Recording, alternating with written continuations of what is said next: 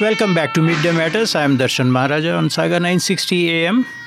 We are still waiting for Michael Coteau to call. He was scheduled to appear on this show, explaining his reasons and his vision for Ontario Liberal Party leadership. He announced his uh, candidacy for this uh, while back. I'm looking at a report in CBC. Uh, he basically says breakdown of decency in public discourse, and I agree with him. I don't agree with much of what the former liberal government members had to say on many things, but on this one I agree. He says uh, there was a breakdown of decency in public discourse. He is MPP from Don Valley East, one of the few uh, liberal candidates who got elected in uh, June 2018. Only seven of them were elected, and uh, now they are down by a further two um, who have left for other positions. They are pursuing other ambitions. So the Ontario Liberal Party is right now down to five members in a 124 member parliament, provincial parliament. This report says a Toronto Liberal MPP has become the third person to throw his name into the Ontario Liberal Party leadership contest, kicking off his campaign in Windsor. This was from June 18th.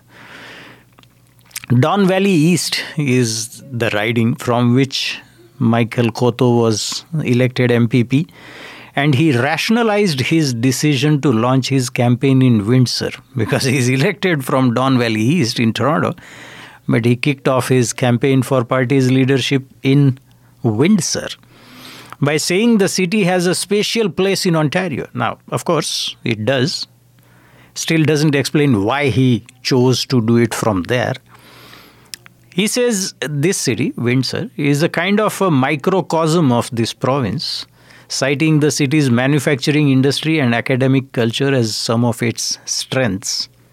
We know University of Windsor has a prominent place in the academia. And of course, being tied to the automobile industry, it uh, has a glorious past, now fading, but glorious past in the manufacturing age of the 20th century. Michael Coteau added the city's proximity to the US is an advantage for cross country trade. While the city's agricultural and automotive sectors provide a very unique opportunity for Ontario. With proper investment from Queen's Park, Coteau said the University of Windsor and St. Clair College will also allow for collaboration with industry to build a really strong strategy to help high tech and other opportunities that the new economy will bring forward. And I have only one question to this statement, which is if proper investment from Queen's Park was going to lead to all these positive outcomes, the Liberals in their 15 years could have done that. Now, I know that Michael Coteau wasn't calling the shots. I don't want to put him under too much of a spotlight. But it wasn't done. The focus was elsewhere green energy, windmills, and uh, giving out contracts 20 year contracts with guaranteed price of 64 cents a unit kilowatt hour of electricity generated when the highest selling price was 18 cents per kilowatt hour now if you are paying 64 cents to buy and charging 18 cents or less to sell there is no way it can be a financially viable proposition. Not even Milo Minderbinder of Catch 22, who was a financial genius, could have made a profit on this. Because he was buying um, eggs in Malta at 5 cents a piece and selling them in Pianosa for 2 cents a piece and still making a profit.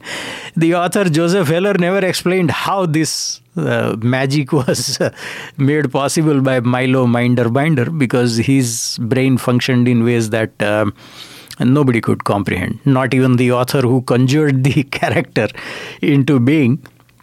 But it's uh, uh, what I'm saying is buying electricity at 64 cents a kilowatt hour and selling it at anything between 8 cents a kilowatt hour to 18 cents a kilowatt hour I mean, it, it cannot be a viable proposition even for Milo Minderbinder of Catch 22.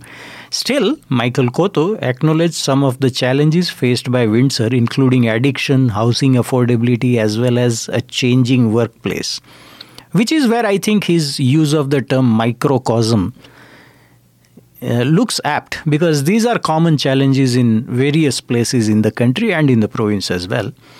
He said, You have really got to work with people locally, figure out what the local needs are, and then from there build a plan that's not only good for Windsor but also will work in Ontario. Windsor, Essex, that's the county here, the riding. Windsor Essex love for the NDP wasn't lost on Coteau, who said he doesn't believe the party delivered much over the last decade here in this region. I think that the people of Windsor and the surrounding regions need to sit down with the Ontario Liberal Party.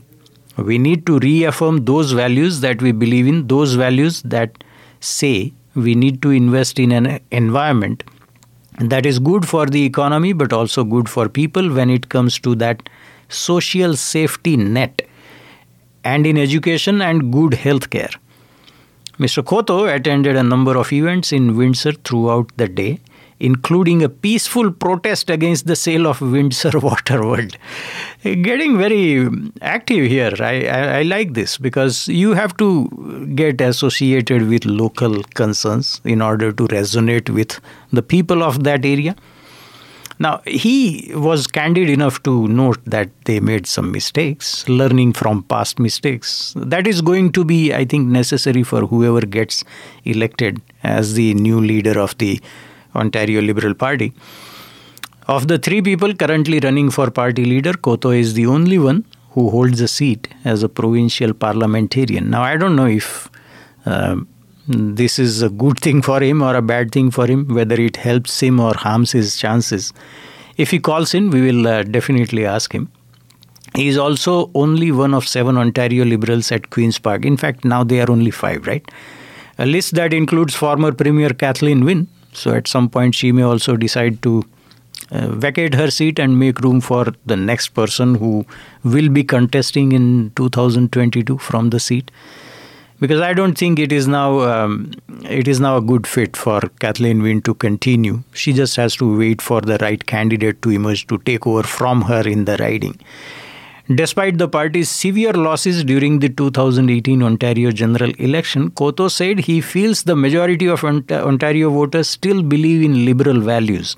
Now, this article uses the capital L here in liberal values. I think uh, small l is more apt because, yes, most of Ontarians uh, do believe in liberal values, but those are small l liberal values, not capital L liberal values. Because if they did, uh, the, the election result would have been at least slightly different, not 7 out of 124 um, victories. He nonetheless acknowledged that the party had previously introduced some policies that were poorly received by the general electorate. Now, were they poorly received? or uh, did people really feel that these were wrong policies? We have Michael Coteau on the on the line now. Welcome, Mr. Coteau. Hi. Uh, good afternoon. Good afternoon. How are you? I'm good. How are you doing? I'm fine, thank you. First of all, congratulations on your decision to run for the party's leadership. Well, thank you very much. And the race hasn't officially began, but um, uh, there's uh, three of us that have clearly identified that we will be running. Right. And I'm um, looking forward to it. Absolutely. Now, uh, I have to start with a difficult question. You will pardon me. But uh, uh, there is this uh, image of the previous Liberal government that you will have to counter. Now, I, I need to ask you how you plan to do that. Um, there, you know, it was a government that was in power for 15 years, so um, after a lot of time, there was uh, a strong desire for change out there right. uh, from the public. Mm-hmm. But I think one thing that never changed mm-hmm. uh, was the values that the party had, and that mm-hmm. was uh, the belief that we as Ontarians uh, in communities are stronger when we actually work together right. and when we assist each other. Mm-hmm. And I think that's something that people have never moved away from. They may have moved away from the party, right. but they never moved away from that value. And you can clearly see Doug Ford and the Conservatives today mm-hmm. have moved away from that value as well in Ontario. Right, and uh, you know, I I agree with you on one point, which is that the Liberal Party. I'm not looking at the number of seats that uh, you got. I'm looking at the number of votes you got, and that was still north of one million votes, right? Right. And uh, the Conservatives got uh, something like 2.3 million. So yeah, and the NDP uh, 1.7, I believe. Uh, right. Uh, so you know the numbers are not that that far off. Um, Doug Ford received around just under 20 percent of eligible voters supporting him uh, in the last election to form this big majority. So there are a lot of people out there that don't subscribe to um, Doug Ford's vision of Ontario, where you know, you're basically on your own to defend for yourself. I think more people believe mm-hmm. that we're stronger when we work together. Yeah, but in terms of percentages, I have to point out that even in uh, 2011, the Liberal Party, which formed government, got around 20% of the vote, right? Yeah, so, and this is a big issue in politics, right? right. Number one, uh, we're not getting people out to uh, uh, to vote. You know, almost half half of the people in Ontario don't yes. do it. And uh, the other challenge is uh, when you have uh, you know the Liberal Party receiving almost, I think it was around uh, twenty uh, percent of the vote, hmm. but less than maybe five percent of the seats, it speaks to another big issue in democracy that uh, the numbers are not really reflective of the um, the amount of representation. So I think we have to have this conversation in Ontario mm-hmm. uh, sometime in the near future, just to look for ways to encourage people to get out and actually voice their concerns. There are people coming up to me all the time mm-hmm. saying, "I regret so much that I didn't go out and vote this election," and um, you know, a big part of why we have Doug Ford is because. Uh, you know, obviously, you know, the 15 years that the Liberals were in power, and there was mm-hmm. a lot of exhaustion from you know, people were just exhausted from, you know, from the Liberal Party itself, wanted that change. But another element is that people didn't go out and exercise their democratic rights. I agree with you because uh, ultimately, if you don't uh, participate in a process, then you have, uh, in my humble opinion, no right to criticize the outcome of that uh, process. Right. And then there's the other folks that actually did go out and vote and supported Doug Ford. Mm-hmm. And now they have uh, buyer's remorse, right? Like, why did I do what I did? Um, you know, we're seeing a government at the, you know, the lowest polling numbers ever for a premier. Mm-hmm. Uh, you know, after one year, it's supposed to be a honeymoon period. Uh, mm-hmm. it's not that. It is, uh, you know, when you have a, a, leader, a political leader, uh, stand in front of a crowd of enthusiastic, um, you know, sports fans mm-hmm. or you know uh, people who are there for the Special Olympics and being booed, mm-hmm. it says a lot about the the feel in Ontario for Doug Ford and his policies. And they had they had such a great opportunity to do something good, but they've chosen to uh, to go in an opposite direction, and we're seeing you know their mistakes every single day pop up. It's hard for, for media to keep up with this uh, this government. you know, I've been uh, uh, I've been I've lived in uh, several countries, so I can fairly say that this is a common uh, phenomenon, not just unique to Ontario. But uh, talking about your vision for right. Ontario how do you uh, think we can best attract uh, business and investment to Ontario? Well, I think so. My vision for Ontario is an Ontario um, that is simply the greatest place in the world mm-hmm. for children. And some people may say, well, you know, what about adults and seniors and, mm-hmm. uh, you know, other groups? Mm-hmm. Uh, my reason for that is I believe that if we build a society that um, uh, produces the best educated young people, um, that has the healthiest kids, where kids feel safe, um, you uh, automatically create a good economy. You know, you keep the environment clean. Um, you create spaces for grandparents and you know grandchildren to you know to be. Um, you you produce the best doctors. The outcomes for you know for us as we get older are better. I think that Ontario needs to reinvest in children and young people, and uh, I think as a result of that, we will see a more decent society we will see uh, an elevation of the political discourse in this country, which is, I think, is uh, is every day being chipped away at, and um, and I believe that uh, we will, you know, we will continue to build a strong economy by investing in children.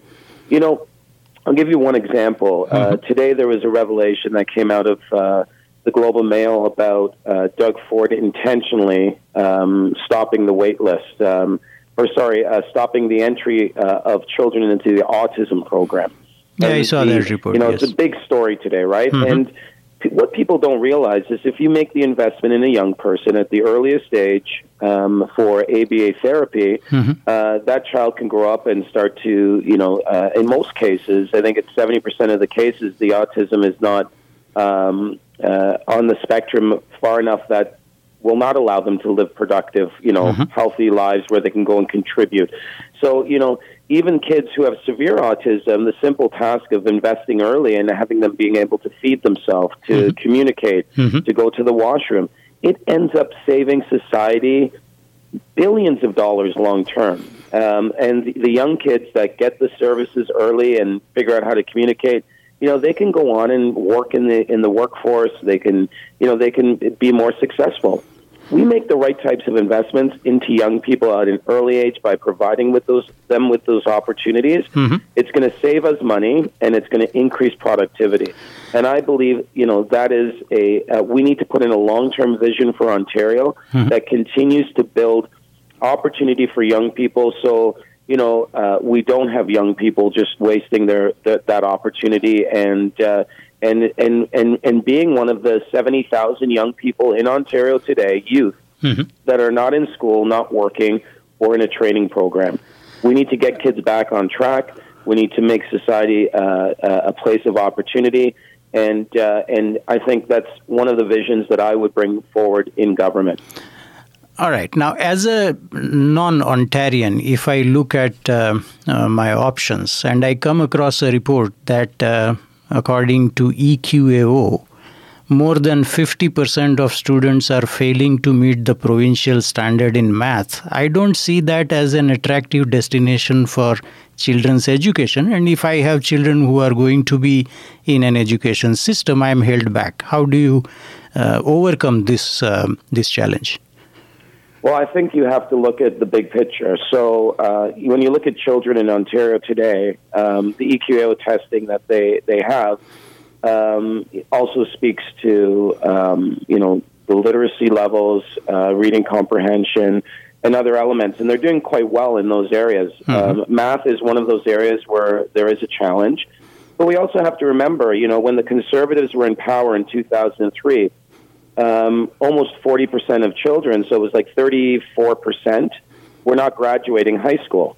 Now, think about that for a second. Today, that number has uh, decreased uh, to more than half. So we are heading in the right directions, but we're also seeing, um, you know, we're seeing some very positive things uh, when it comes to outcomes for children. But we're also seeing some negative things like uh, mental health uh, numbers increase. Mm-hmm. We're seeing, um, you know, uh, the the math scores you're talking about. So. Mm-hmm. If if we built an Ontario um, that could uh, use good data and identify these issues, put in measurements and investments, I believe we can make Ontario even better for young people. And math, you know, has to be one of those subjects that you know that we encourage young people to uh, to to start to love uh, because it's going to be so essential long term mm-hmm. uh, for children when it comes to the new economy. Yeah, but you know, respectfully, uh, when I'm a non Ontarian, for example, I'm not looking at conservative or liberal, I'm looking at Ontario. And uh, therefore, I think, and in today's world, uh, math uh, being centrally important, uh, there needs to be a crash program to improve uh, our delivery of education in that area in order for Ontario to be an attractive destination for business people and highly qualified people. That's a high quality job that uh, we may want to attract. Wouldn't you agree? Without a question. So, if we can identify that that is an issue, mm-hmm. um, then you know we need to figure out ways to uh, to to increase that. But you also have to look at, you know, our university and college uh, entrance rates are higher mm-hmm. uh, than what where they were before. Um, you know, our economy is the strongest in the country. Mm-hmm. Um, you know, there's investment coming in into Ontario. We've developed new sectors in, you know, interactive digital media. Our finance sector took over Chicago uh, several years ago as the number yes. two destination mm-hmm. in North America after North, New York. Mm-hmm. Um, so there's a lot of good things that are happening. But make no mistake, the, the, this is not, you know, this is not uh, a perfect province. Um, we've got young people who struggle, like I said, with mental health challenges. We've got mm-hmm. young people, particularly from, um, uh, you know, you can break it into different uh, uh, uh, uh ethnic groups. Right. Um, you know, we have uh, black children, indigenous children struggling mm-hmm. uh, in in areas at a higher level than uh, than other groups. Right. Um, so we, we we know all of this stuff. Um, mm-hmm. So rather than take the direction that Doug Ford's doing, mm-hmm. and you know, cutting breakfast programs, cutting after school programs, mm-hmm. uh, cutting funding for autism and complex special needs. Cutting money to education, uh, cutting money to post secondary education, you know, these types of decisions have a long term effect on um, on society. And I think that uh, if we want to get those test, test scores up, uh, we need to make more investment into education. Um, we've got uh, 5,000 schools, I believe, in Ontario, mm-hmm. um, and uh, 77 school boards, and um, you know, 400 plus municipalities. You know, our schools, for example, have a $16 billion deficit in just infrastructure investment. Um, so, you know, we've got to make a decision as Ontarians and what we're prepared to invest in. Mm-hmm. We've got to hedge on stuff, you know, take a bit of a gamble on um, the alignment between what we're investing in and what the new economy opportunities will bring.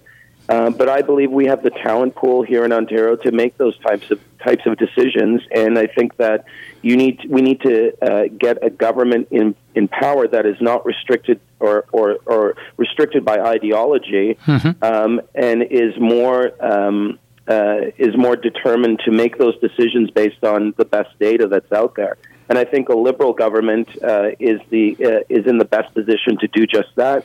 And I think that uh, me as the uh, as a potential leader uh, mm-hmm. for this uh, this Ontario government, if it if it ever did come into into uh, into power, mm-hmm. um, you would have to have the type of leader that um, is ready to make those types of commitments. Right, but the cuts that you uh, talked about, and they are painful. I'll I'll agree with you there. They are painful on whoever gets affected by those cuts. But the logic behind those is the uh, overall financial status of the province, where we are somewhere in the region of 350 billion dollars in debt, and uh, paying about 12 billion dollars a year in interest and that money can naturally fund a lot of other uh, more useful uh, p- programs. So the need for some kind of financial uh, restructuring looks apparent, at least to me. Now, if it were left to you, how would you go about uh, uh addressing this financial issue? So this is a, uh, a very important uh, issue, I think, for Ontario's uh, future. Mm-hmm. Um, I think that we need to live, live within our means um, and and spend what we have. Mm-hmm.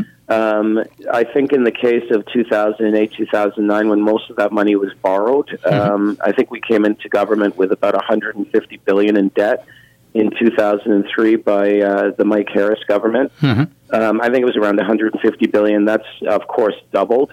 Um, but you have to remember that we went through uh, the worst economic recession in the history of this province outside of the Great Depression. Mm-hmm. And our decision to invest into infrastructure uh, was to increase productivity. You know, in Ontario, for example, in the GTA today, we lose about $6 billion a year just because of congestion in, our, in the GTA. Mm-hmm. Uh, imagine that was removed and what it could do for our economy. Mm-hmm. Now, the the money that's being borrowed to uh, that has increased the budget has mo- ma- mainly gone to infrastructure investment.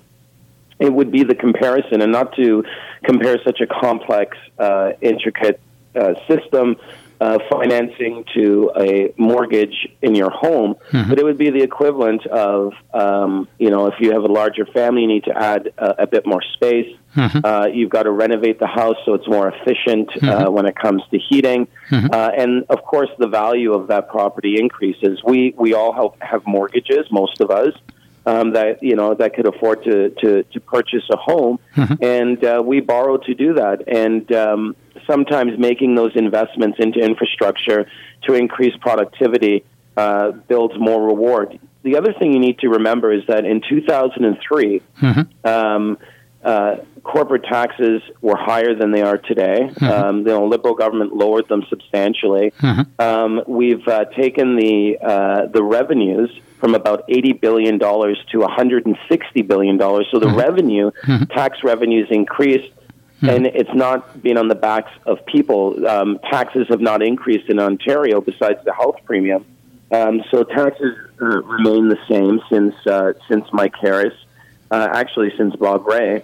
Um, our infrastructure has expanded rapidly. Mm-hmm. Um, we've made those investments, and the money that we owe um, is a result of, um, of, of, of, building more capacity in the system. And we've uh, been able to accomplish a lot in, in Ontario.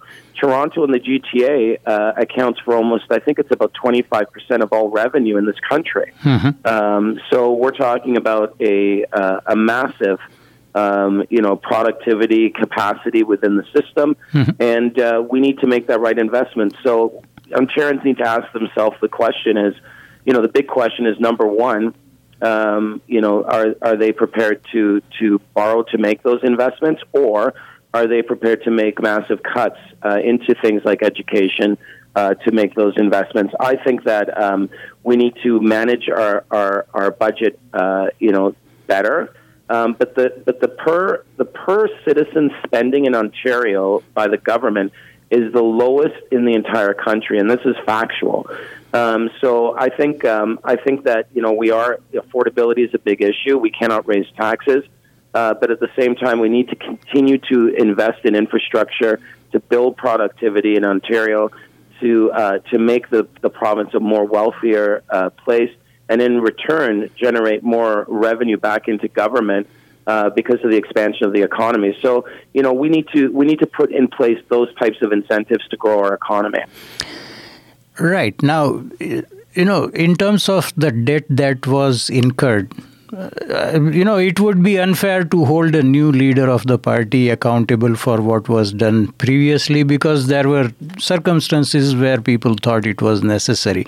But the end result of that debt, 350 billion odd now, is that we are spending 12 billion dollars in interest, and that is when the interest rates are historically low. So we have to look at a possibility of interest rates going up as well in whatever time frame therefore, I think uh, some kind of restructuring would be necessary, short of revenues uh, going up uh, drastically uh, over what they are now. Um, you would be looking at uh, a budgetary deficit in the to the tune of at least five to ten billion dollars a year, which would again increase the borrowing. So you are into a loop. So someone needs to find a way to break out of this loop. And how would you address that issue? Um, well, I think I think government should always aim to spend within its means. Mm-hmm. Um, uh, paying down the deficit, I think, is something that's important. Important. Uh, right. We, uh, as liberals, balanced the budget two years ago, uh, coming from a 2008 2009. I think it was a 21 billion dollar deficit when the recession hit. Mm-hmm. Um, so there is a way forward, and we were getting there um, as uh, as liberals. Um, Doug Ford today is telling people that we've got to sacrifice, we've got to, you know, we've got to do more, and uh, in return, uh, what we're seeing is the exact opposite. We're seeing mm-hmm. government spending more money than the Liberals did, and citizens getting less. So the big question is, well, where's that money going? Right. And the money has gone to fund massive corporation write-offs and uh, and and give uh, tax breaks to the richest Ontarians. So um, that was a deliberate decision by Doug Ford's government. What we need to be doing on our side, I think, as liberals, is um, is aiming to, to balance the budget by growing the economy, um, and number two, um, being flexible enough to understand that you know things like 2008, 2009 do happen. Yes. Um, you cannot be locked into ideology so rigid today Mhm. to not allow for flexibility to make decisions based on circumstances. Right. Liberals are very good at that, not not being pulled extremely to the left or extremely to the right, Mhm. um, and uh, and being blinded. Um, I think that um, as liberals, we need to uh, uh, address uh, issues as they come forward, but always aim to ensure that our debt is being managed. The debt to uh, um, to revenue ratio is uh, uh, is balanced, and uh, and looking for ways to grow the economy to uh, to generate more revenue, and making sure it's not on the backs of everyday citizens who are struggling with affordability issues. Absolutely. Now, finally, I want your view on uh, the tax structure in uh, Ontario, both uh, corporate and individual. Do you think we are uh, really globally competitive in that? In our tra- in our tax structure, Yes, please. Um, I think that we have uh, low, like personal income taxes and uh, small business taxes. I think are are fair in Ontario. Um, I think that um, people, you know, people always say to me, you know, they'd be willing to put in more money um, and pay more taxes. But I think until government can demonstrate that it's effectively using Ontario's uh, tax dollars appropriately, um, and um, and that there's um, uh, there's a buy-in from the public that those dollars are being used um, in the correct way. Uh, until we can get to that point, it's very hard to convince people that they should be putting in more. I think that um, a- in addition to the affordability issues that we're addressing, um, I think it's uh, it's really important to earn the trust of Ontarians uh, before you even entered into that type of conversation. Um, but I believe uh, I believe that uh, Ontario is competitive, and that's why you know for years, uh, year over year, you know we lead in uh, in in foreign direct investment because we've got uh, stability here. Uh, traditionally, we had stability. Uh, with Doug Ford, it's getting a little bit challenging with his canceling of contracts and changing laws so he cannot be challenged in court. But I mean, Ontario has been known uh, known as a place where there's uh, there's political stability traditionally. Um, there's um, uh, stability in regards to the workforce and its outcomes, uh, academic, uh, you know, outcomes uh, in uni- in post secondary and, and training courses. Um, our strong healthcare sector uh, that allows companies to come in here and uh, not have to take on the direct burden of paying for healthcare uh, through their uh, revenue sources. Right. Um, so you know we have uh, we've been a, a historically a place of stability uh, and opportunity, but um, it is important that businesses um, uh, have that stability so they can predict the future. Uh, uh, and uh, and decide if they want to continue to invest. But we're going to see a lot of. Um, I don't think the taxation is uh, the big issue that is going to attract or not attract someone uh, into Ontario today. I agree. I think it's. It, I think uh, it's our ability as a society to. Uh, to really participate in the opportunities that the new economy is is bringing forward, and um, if we can get ahead of some of those big things when it comes to digital rights, when it comes to automation, AI, um, you know, uh, automated cars, uh, Right. drones, like there's so much technology coming. Right. We just need to be prepared. And I'm glad that Justin Trudeau actually is building a, a digital uh, charter of rights um, uh, because now more than ever, we need to ensure that that big data that's out there is owned by the people, not necessarily, you know, companies that are making money. Right, but I have to ask how uh, cost of energy uh, factors into this because it Well, has think, been I in think the cost of energy in Ontario has always been uh, about the middle um, in North America in regards to costing. Uh, you know, that's uh, you can go online and search that and, and get some really good information on that.